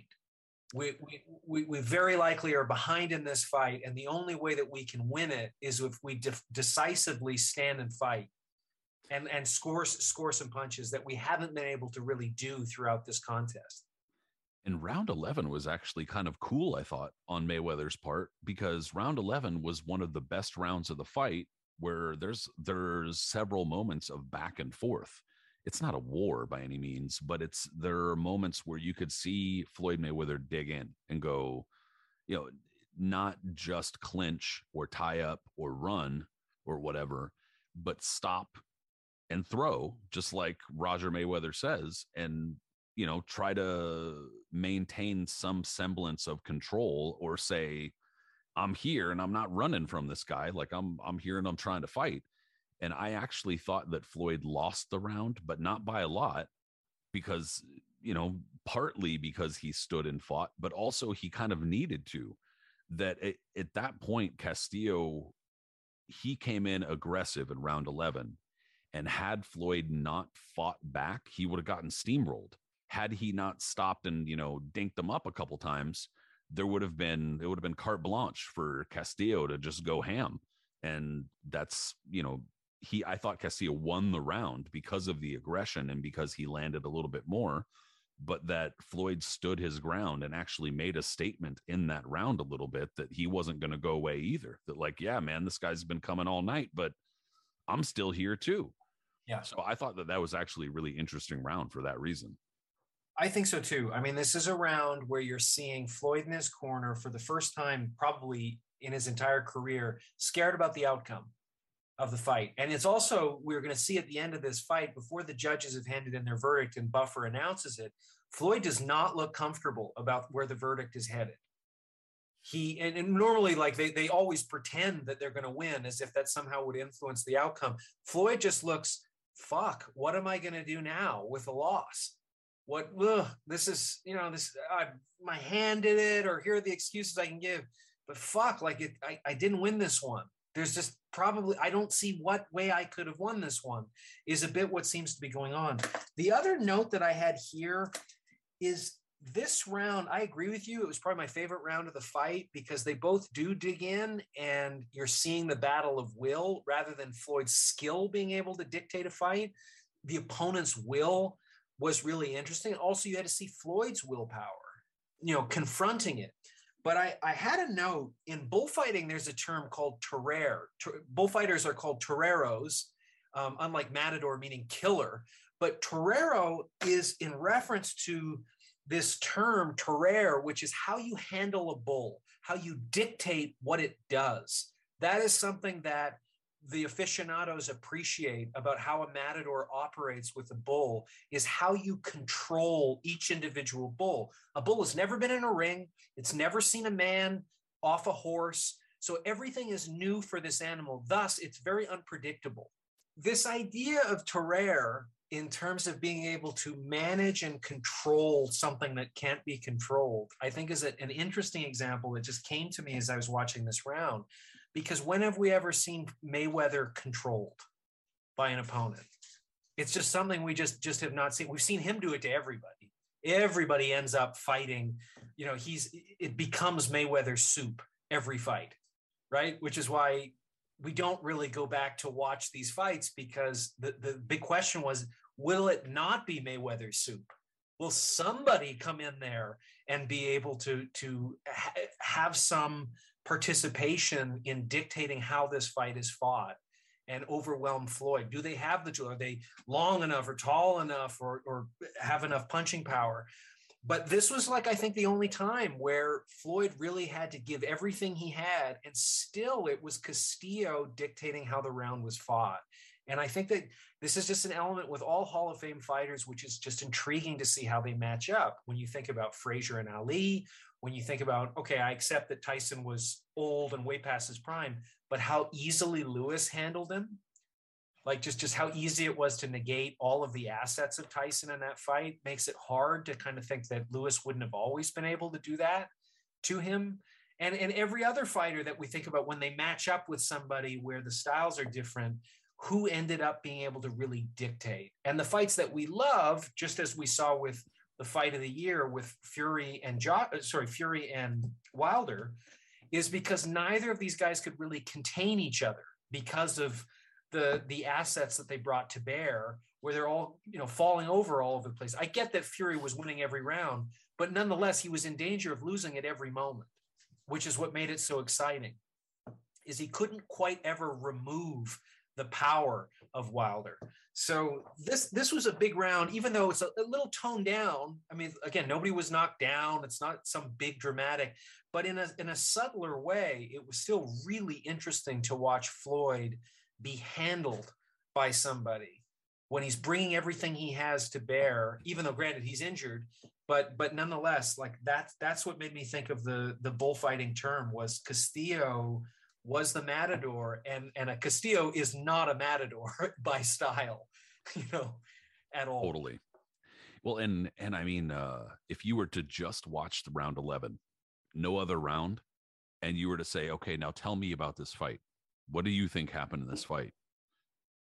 Your average person or fan or whatever would probably look at that and say, wow, that guy was in over his head. Right. He's, you know, he's not on, he seems like he's in trouble in there, where that's obviously not the tale of the fight whatsoever, but that's what the round looked like. And that's why it's such a big round for Castillo. But the funny thing is, then Mayweather comes back and on my card wins the 12th round. And a lot of it was in at least in part.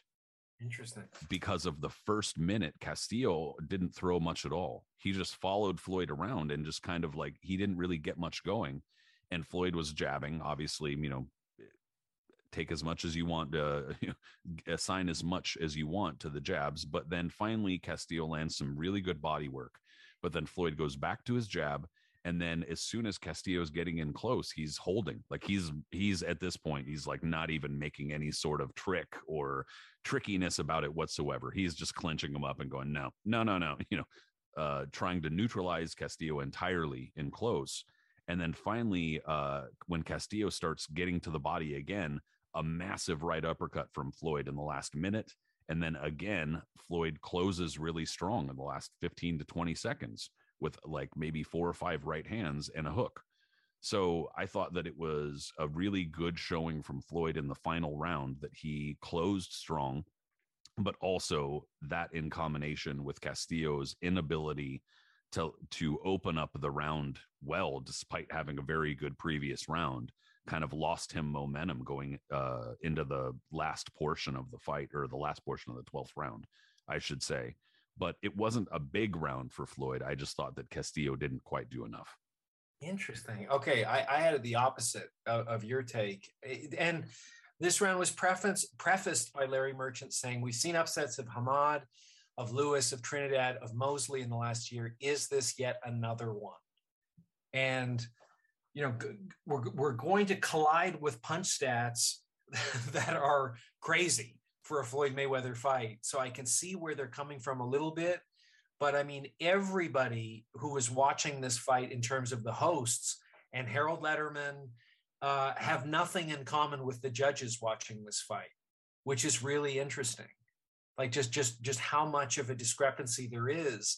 I thought Mayweather was running a lot in this fight. I thought he was sort of back on his bike more than you did. And I thought Castillo's aggression, the body attack was, I think you could argue that he was going low. It was a little dirty in terms of some of the shots were pretty low, but nonetheless, I thought the aggression was effective enough that Mayweather didn't want to engage the way he wanted to try to take this round.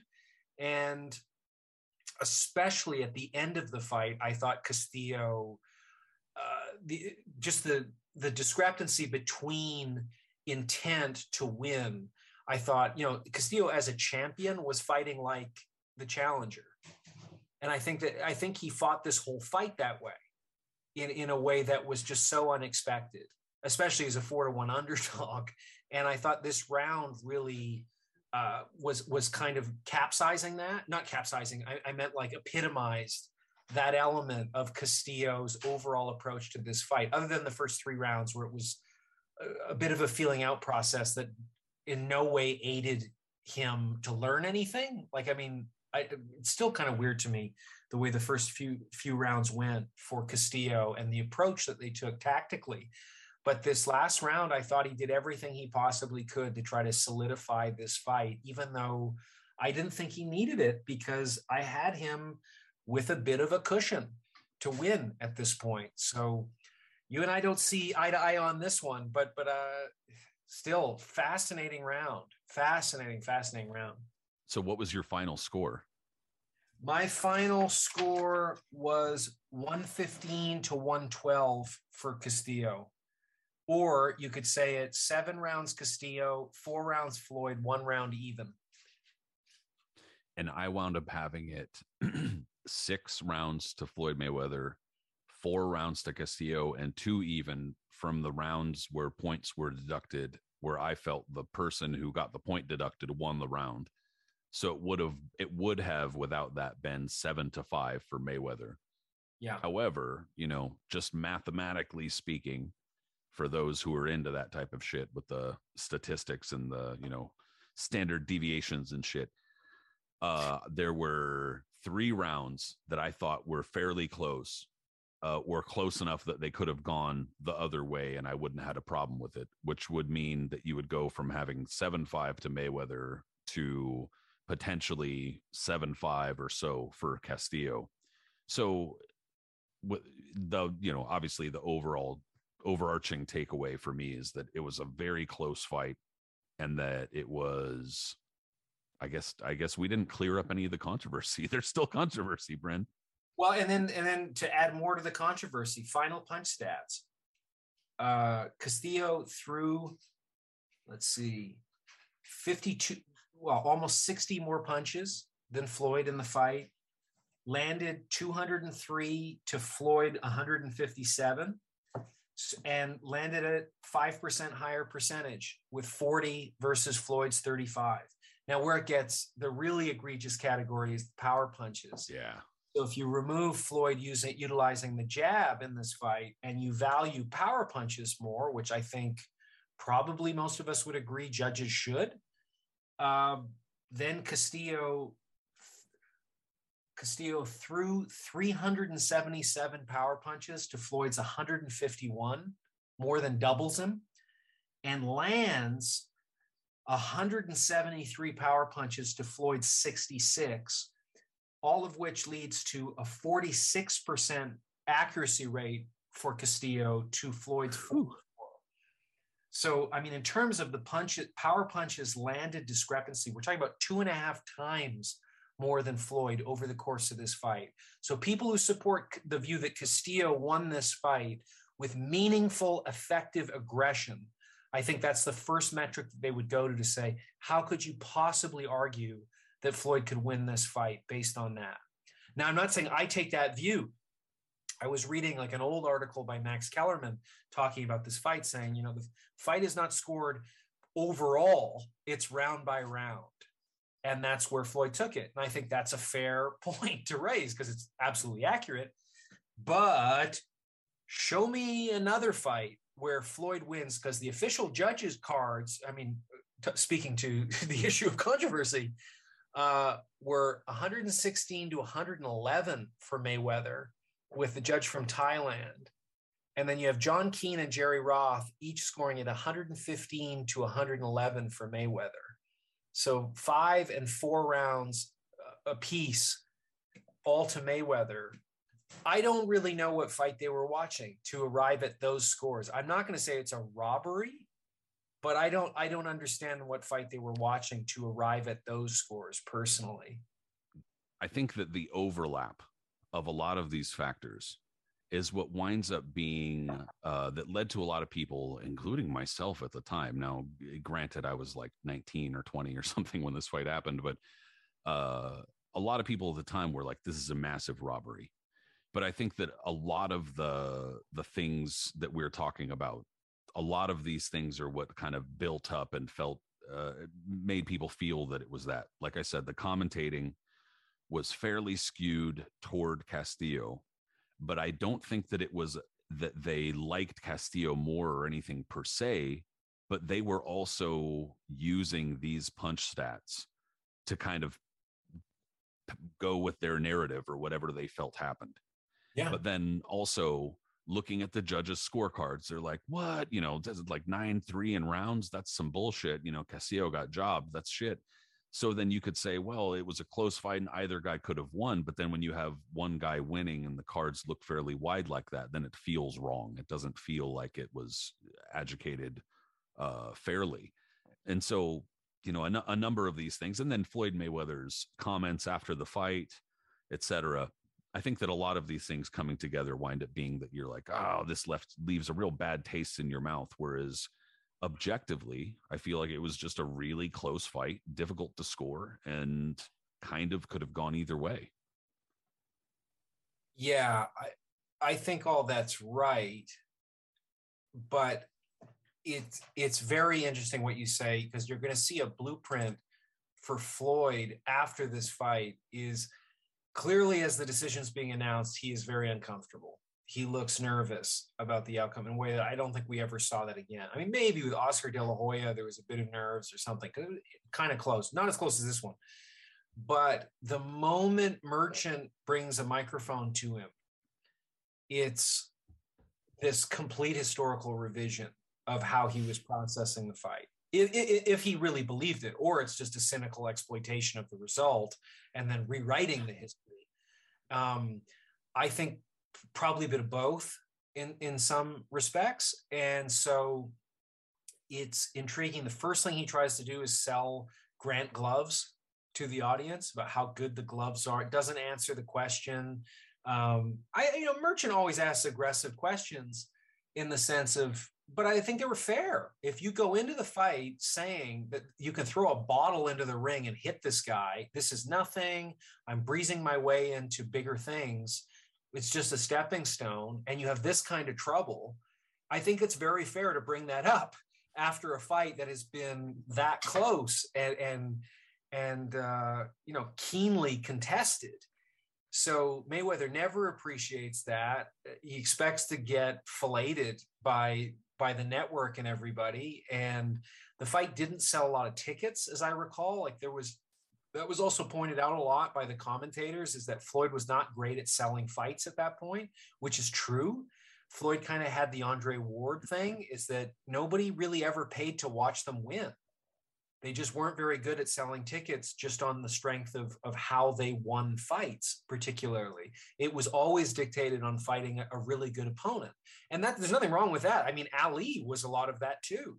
We really need, especially when Ali was very mouthy, he needed a big opponent in order to sell fights. We thought somebody needs to shut this guy up, and that's what I want to pay for, was a huge segment of the audience that he was trying to lure into fights. Nothing wrong with that.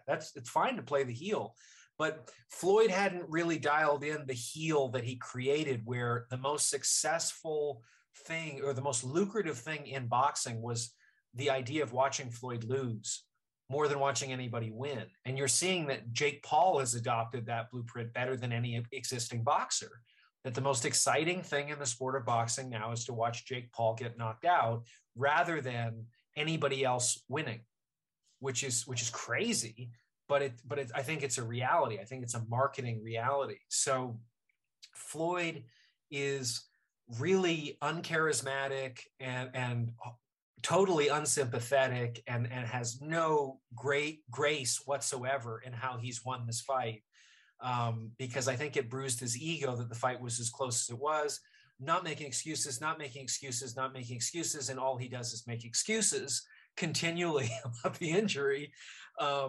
So it was an interesting moment there, and you're going to see, I mean, not long after this with Oscar De La Hoya and rebranding himself, him move into becoming the most lucrative athlete in the world, where almost everything that is talked about after this fight by the HBO commentators is how Floyd needs to do things. And they talk about Bob Arum.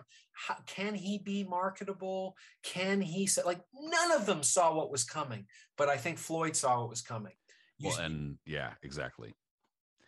is about to break away from both of these entities in a massive way to become the most lucrative athlete in the world. And none of these Ivy League educated people that are there to identify a cash cow were able to do it with Floyd and let Floyd be Floyd the way that he was, unbridled under the dark Sith power of our Uncle Al.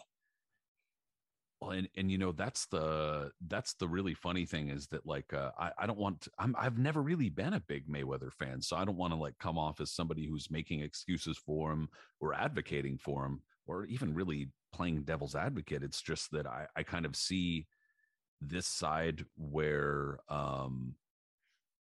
I liked Larry Merchant overall, and I thought that, generally speaking, he's a truth teller, but he also had his flaws, and he, for much of Floyd Mayweather's tenure at HBO, seemed to be particularly aggressive when interviewing Floyd Mayweather. Yeah. And as you say, there's a reason for that, because it's kind of like, all right, well, when you are that good, when you are toward the top or whatever, you do deserve extra scrutiny. So you do deserve more aggressive questions and to, you know, kind of answer for more. But that being said, I could kind of see how Merchant put Mayweather on the defensive, is like, you know, right off of the bat, rather than like, wow, congratulations on a really hard fought win. That was a good fight, because there were moments in the fight where Merchant was saying, I like this fight. I'm enjoying this fight. I love this fight or whatever.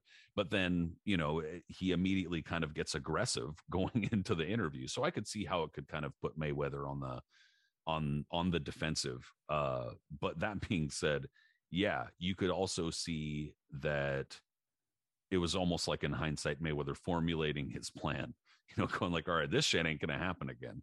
And well, then I just want to say that it's also instructive, I think, that the ways in which Merchant inserts himself into these events is a thing that is still scintillating to revisit. We go back and we go, it's stuff to talk about. It's interesting to see Floyd react this way, as opposed to it all being PR, right? Like it's just that's all true, PR. Yeah. And it's the same thing with journalism or any kind of profile or whatever. Is it a profile? Is there anything penetrating about it? Is there anything to put somebody off balance, to get something sincere and genuine and provocative? Or is it just to market them? So Merchant is very old school, and we can say like, oh, is he being fair? Like, shouldn't he be sort of subservient the way, to listen to Chris Mannix call fights or whatever? The whole point of Chris Mannix calling a fight is to promote Chris Mannix. And I know it's true also with Larry Merchant, like these guys too are making piles of money. And on top of that, today is the anniversary of Cacophony, bro. Today is the 1-year anniversary of Cacophony. So, I mean, that's very prescient that you're bringing that up, Well, Anthony Joshua is a poised finisher. So let's get ready to watch him put away Andy Ruiz Jr. No, I mean, I'm just singling him out because like it is interesting where Merchant, I mean, all these guys have huge egos and everything, and they're getting paid a lot of money, but that's fine. As long as in some way, at least on an ancillary basis, it's in service to the people that are paying for it. And Merchant, at least consistently, especially when he confronts Mayweather so famously with the end of that Ortiz fight, is somebody where I don't know what's going to happen as a result of his engagement with the athletes. And always, but what I want to know is, in not knowing what's going to happen, I'm desperate to know. And almost none of them have that power anymore. They don't add anything to the fights. They're adding to their own portfolio and then trying to get wherever they're going. But Merchant is a really interesting example of keeping these. I mean, Mike Tyson didn't go to HBO, not because of any opponent that they were going to make him fight after he got out of jail, but because of Larry Merchant. Don King. Yeah. Don King had a shit fit about Larry Merchant. Yeah. Yeah. I'm afraid of Larry Merchant asking me a question. He talked about my marriage or whatever. It's like, okay, fucking snowflake. Yeah. So I want more of that because like, we want interesting things, not just in what they do in the ring, but why they're doing what they're doing, and to try to get to know who they are as people. And you know where you're not going to find that? As they're fucking branding themselves. Like I'm not interested in the Jake Paul stuff, but clearly he's been able to brand himself in terms of his discussions about Dana White and the UFC and all of that, where I don't know how Dana White's going to respond because no journalist calls out Dana White in a meaningful way. The way Jake Paul is. So thus, like, yeah, it's clear he's punching up, and it's interesting to watch that engagement. And exactly, because the quick answer, just to not get too off topic, but the quick answer to that is just to say, oh, well, who he doesn't really care about the fighters. Jake Paul's only in it for Jake Paul. And you could say, well, yeah, that could be true, but it could still also provoke thought and the discussion about this where other people won't, or other people can't, because the moment they say some of that shit at a press conference, they're fucking out of there. That's whereas right. How you can't throw Jake Paul out of there because he, so that's, I'm not taking Jake Paul's side per se, but I think you and I are of the same mind that if it's, telling truth and punching up, telling truth to power, as they're speaking truth to power, as they say, there is value in that. So, I mean, there is also value in Larry Merchant being able to speak truth to Floyd Mayweather's face, whereas Floyd Mayweather at the time is probably expecting a bit more of a pat on the ass from HBO, who he's with. So I totally am with you there. I think seeing it from Floyd Mayweather's perspective, not agreeing with him, I could see how he feels he should be put on the defensive in that interview, but that there is a need for a Larry Merchant, and on top of that, not having a Larry Merchant in the vast majority of these commentating crews around sports that's harmful. Well, I think you could argue that the most rewatched event that Floyd Mayweather participated in is the aftermath of the Ortiz fight with Larry Merchant. It's probably the most exciting like battle that he ever fought in was against Larry Merchant. You know, it's like a fucking 80-year-old 5'4" Alpine commentator. And you know, good for Floyd to have all of the money and everything that he accomplished. I give him all the credit for that. But it is also interesting, unlike so many of these other great fighters who don't have the undefeated career and all that. But what are we left with in terms of legacy? A huge element of what that means is how much do we want to revisit it? How much of it is a kind of movable feast that we can continually return to and enjoy? Mayweather's offers really none of that. Once he gets your money, he wins. And that's the end for him. But that has never been a business model that has been all that successful to disregard the customer's satisfaction. And well, it's been successful for him financially. No. Clearly it has. But what did that do? What did that do? And in terms of a business model that can be recreated by others, exactly. What it does is fuck the industry. It fucks the industry. Unless you love only seeing fucking superhero movies at the theater because every actor wants $30 million to act in it. So they can only do the most conservative kind of thing, which is sold by a movie trailer kind of thing. I would prefer a little more variety, but Floyd, you're right. Floyd's worked out extremely well for him, but I'm just saying at the same time, I don't know anybody who's really arguing like, you know, how HBO used to put out those like 90-minute revisit the career of great boxers and kind of stuff. Floyd's career really before the hand injuries were really exciting. He fought really tough guys and he did extraordinarily well. I mean, you mentioned Corrales and Hernandez, and he had a lot of really interesting fights, but I've never really heard anybody clamoring to rewatch any of his fights throughout his career, despite being the most successful monetary fighter in history. And that's an interesting companion. Like those two things almost never run parallel, that you've had fights that nobody wants to revisit, and yet you made the most money off of them is interesting. Show me another fighter where that's true. Well, I think that's at least in part speaks to Floyd Mayweather's success in selling himself. Whether you agree with the self that he's selling or like it, it definitely speaks to the success. And, you know, it's really interesting in that regard. I mean, yeah, that he would go on to become the top draw in sports really of all time, or at least, I don't know, you can adjust for inflation and all that type of shit, but at least in terms of being able to push money, it's massive. But the overall takeaway from this fight, like what would you say the overall takeaway from this fight is? Mayweather Castillo won. Takeaway in terms of what it meant at the time or what it meant in the future? Like, so if you were going to, like, for instance, give somebody a summary, like a few sentence summary or something like that of what happened in this fight and why, or what you think happened in this fight, what was it? Okay. Well, I have to give you two. I think one would be, what would Mayweather's career have been had he lost this? You have to consider what it would have been with a loss on his career. How much better in terms of entertainment value would we have got? What would we have got off of Mayweather if he wasn't able to restrict the only metric of greatness being that he's undefeated?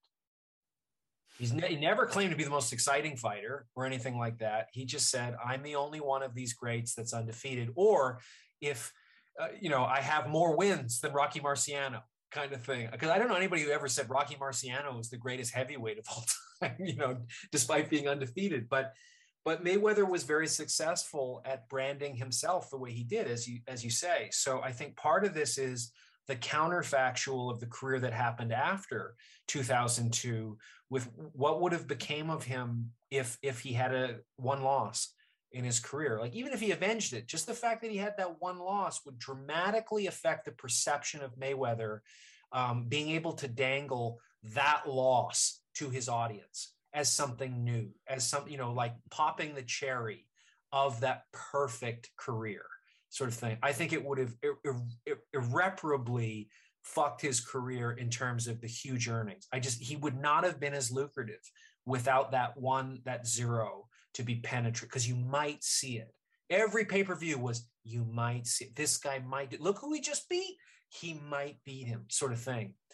The other is, I think, how great he was to improve from this fight, to become the fighter that he did going forward. His adaptability, that he never came into a fight anything less. I mean, you could argue that he came into this fight a little underprepared or underestimating Castillo. Clearly, no matter who he fought after this, when was he running out of gas? Like, I mean, he was just always in immaculate condition, certainly never aided by performance-enhancing drugs after this, ever. I just really want to stress, never enhanced. Never even heard of it.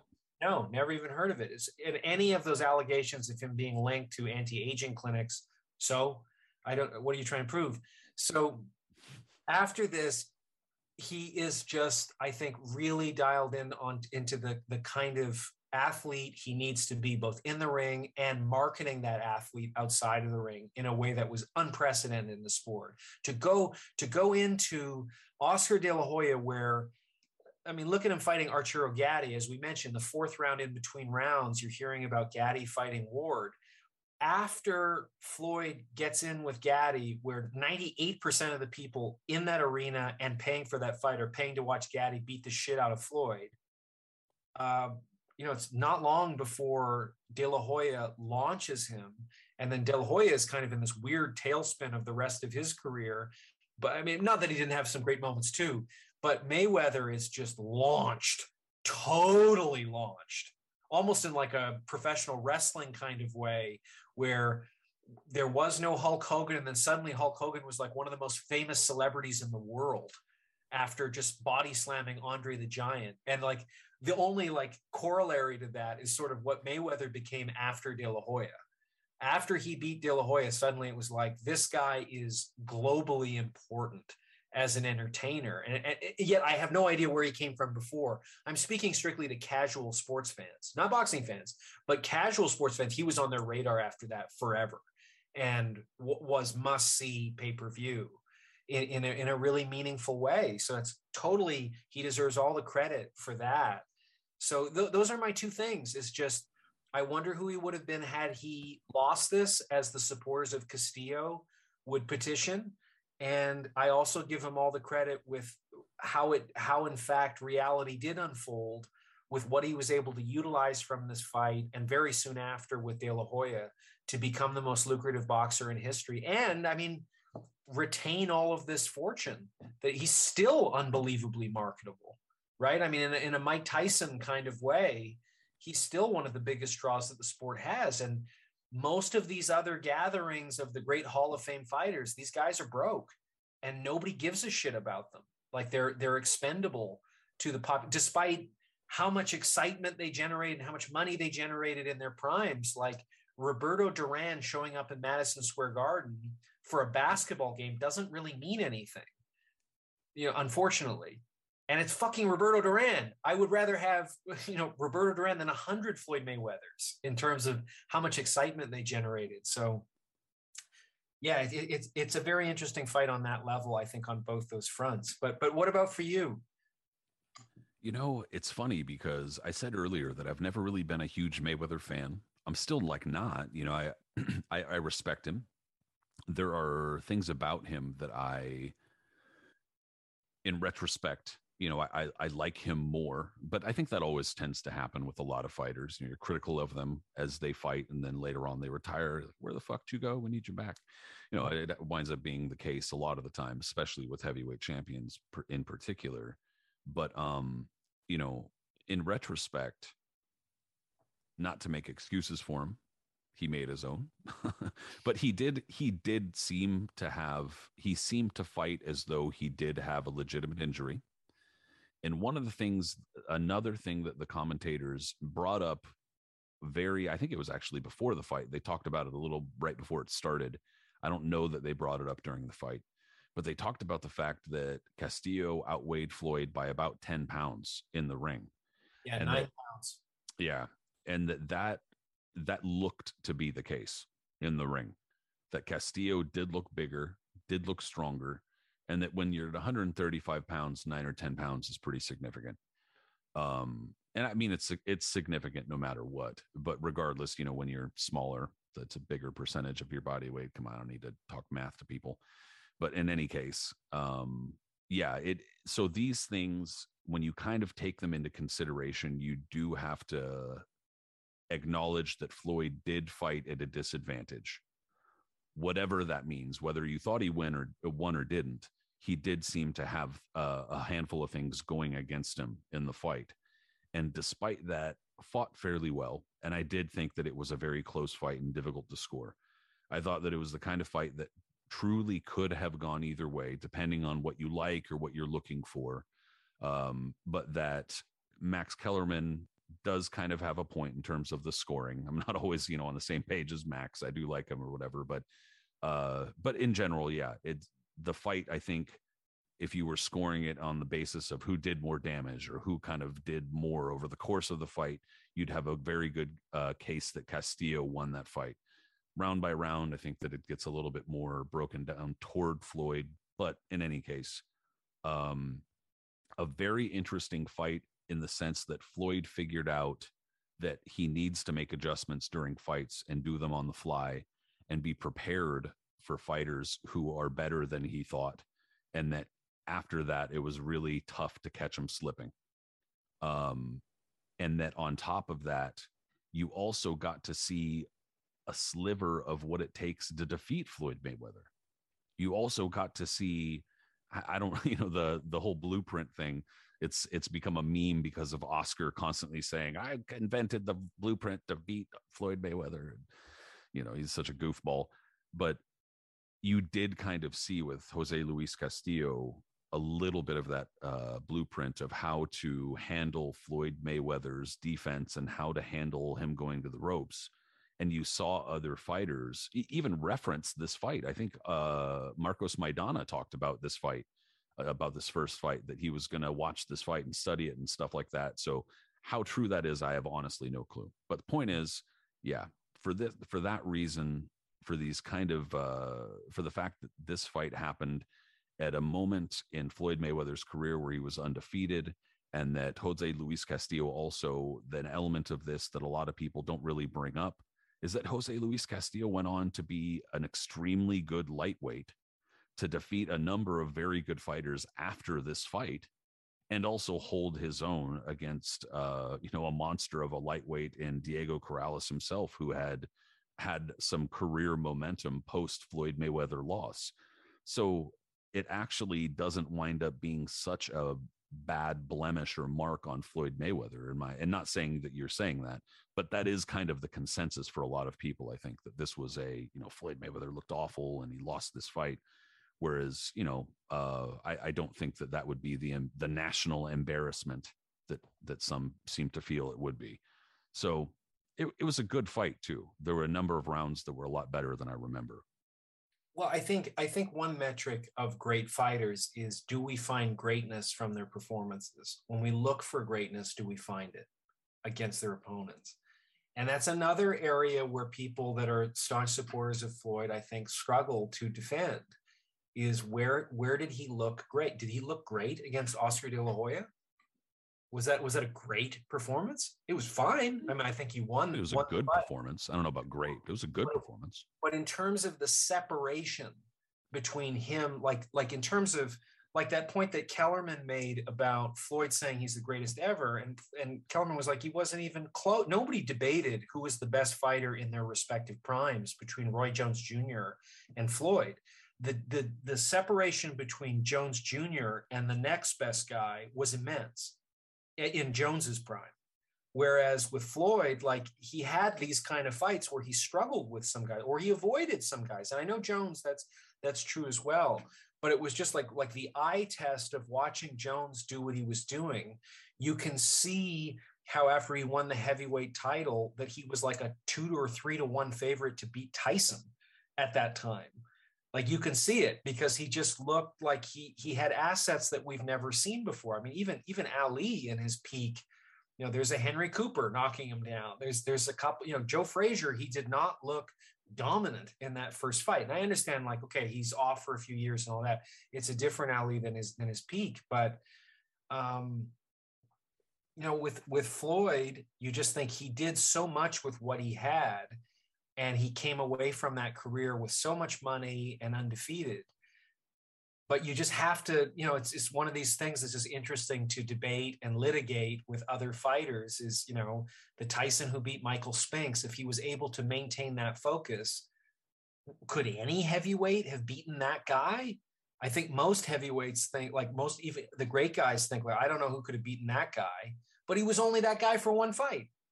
That guy went away after that and stayed in the sport for another 19 years, you know, as a very diminished state. So it's an interesting thing with Floyd, to his credit, unlike Tyson and all the chaos that was around Floyd and his family and everything, it never affected the guy who walked into the ring for the rest of his career, for the remainder of all his fights. He was always the best he could possibly be and was getting better, continually getting better. And that's not true of Tyson and so many others. They become diminished very quickly. Often, a lot of them are comets, and some of them are just, you know, Ali was coming into Frazier not in shape.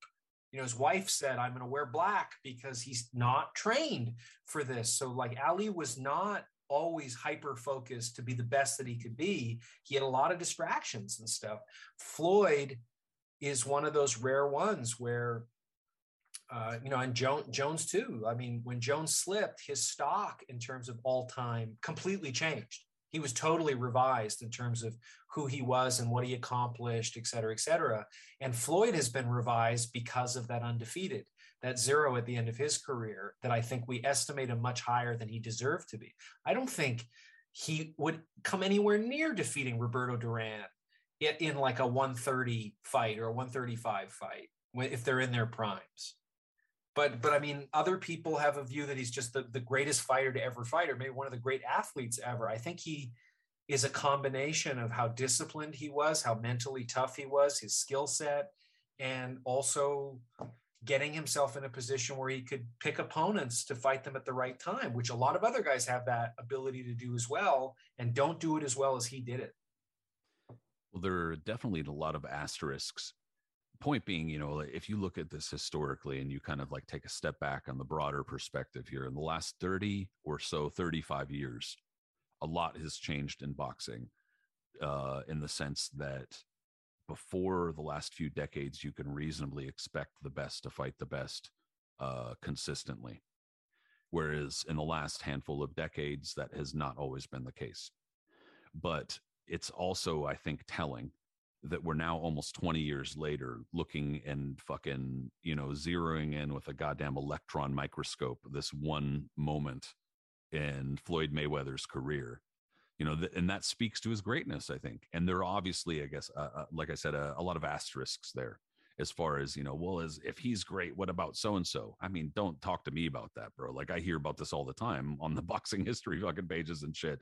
You know, if you bring up Ray Robinson, there's somebody marching in with some Floyd Mayweather shit. Bring up Floyd Mayweather, somebody's marching in with some Ray Robinson. You know, it's like, it's a given no matter what. So I get it. But in any case, there's no question that he's one of the greatest fighters of the last few decades, and that he was truly great. But this is an extremely interesting fight to kind of analyze for a lot of these what-if reasons, no question. And hopefully nobody was coming into this looking for answers or looking for a definitive whatever, because you and I are not even of the same mind on this. But that's why it's interesting. That's why it's fun. No, and I, again, like, I can see giving a couple rounds to Floyd from what I did. I'm not in any way thinking my score on this is definitive, because I'm not even sure with myself. I could watch it again and I think fluctuate a little bit. I don't see where the judges were coming from in this, like 116, 111. I don't know what you were watching to arrive at that. That just seems way too wide a margin. But I love the fight for the reason that we say it wasn't the most exciting fight beyond the context of it, given how important Floyd is to the sport. and what he had to deal with and overcome. And I think he had an operation on a rotator cuff after this fight as well, if I'm not mistaken. So, you know, Floyd was able to overcome a lot of injuries. And, you know, it's something when I spent some time profiling Andre Ward, and he was like, a lot of people don't even know the full extent of the injuries that I've had to contend with. And we can kind of like, if you don't like Andre Ward, I guess you go, oh, here we go. Like, he's just coming up with more excuses to be self-aggrandizing. But this is a brutal, brutal sport in terms of just the training, let alone what we get to see as the final outcome. Right. Like, this is really, really hard on the body. And if you're somebody that has ever spent time with these guys in preparation for what they're doing in any meaningful way in terms of duration, I don't think you think like, boy, I wish I could have done that. I wish I could spend 5 hours or 6 hours a day training the way they train and all the weight loss and all of that kind of stuff. It just looks like indentured servitude to something in such an extreme way that is utterly masochistic. Plus this kind of stress of the event that's to come that I have to confront completely stone sober. No shit. Yeah, that's a problem. That'd be a problem for me. Yeah. So, it's hard. As much as you go, like, I can't stand Floyd as a person, all his issues with women, beating up all these women, doing it in front of his kids, all of that is so repulsive. Plus what he grew up with, that the stuff he didn't choose, that his dad using him as a human shield when he was a little boy, when I think somebody was trying to shoot his father, like held up his son in front of him, shows you a lot of why Floyd is so interested in reminding you of his value, because this is a kid who was reminded a lot by his own dad about how little value he had.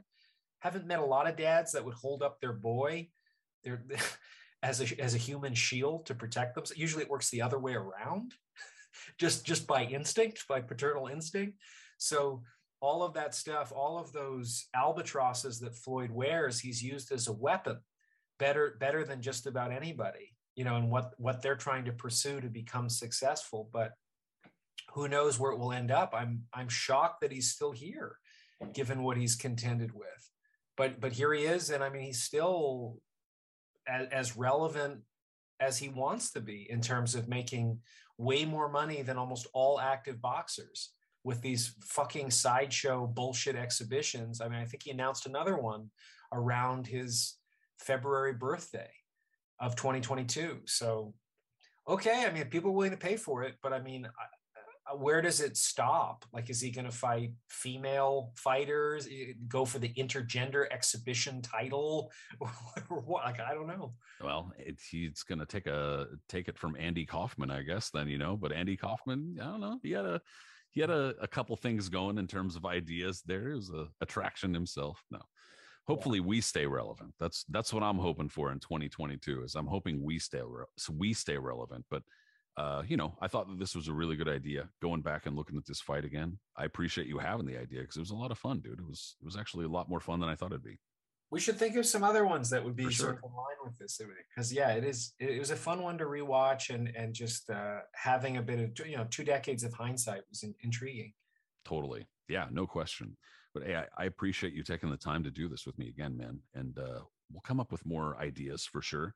And we'll also do more of these kinds of things. But in the meanwhile, for everybody who actually tuned in for this, thank you. Appreciate it. And, in the meanwhile, while you're waiting for more of this kind of stuff, if you wouldn't mind subscribing on YouTube, for instance, if you watched that way, very helpful. And also all the normal podcast apps, we're all on all of those things. And if you are on social media like Twitter, follow my buddy Bryn Jonathan Butler at Brinicio, BRINICIO. Also me, Patrick Connor at Patrick M. Connor. We're also on Facebook and Instagram and those sorts of things if you're there. And Bryn, thanks again, man. I appreciate it. I don't know. My pleasure. Yeah. Let's talk soon. For sure. Thanks, everybody. Take it easy. Cool, man. Let's do it soon. Yeah.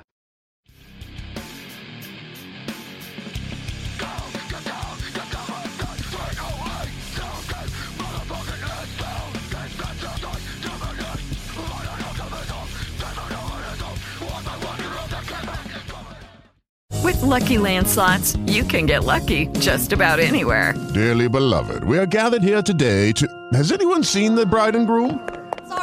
Sorry, we're here. We were getting lucky in the limo and we lost track of time. No, Lucky Land Casino, with cash prizes that add up quicker than a guest registry. In that case, I pronounce you lucky. Play for free at LuckyLandSlots.com. Daily bonuses are waiting. No purchase necessary. Void where prohibited by law. 18 plus. Terms and conditions apply. See website for details. With Lucky Land Slots, you can get lucky just about anywhere.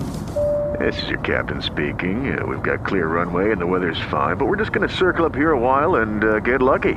No, nothing like that. It's just these cash prizes add up quick. So I suggest you sit back, keep your tray table upright, and start getting lucky.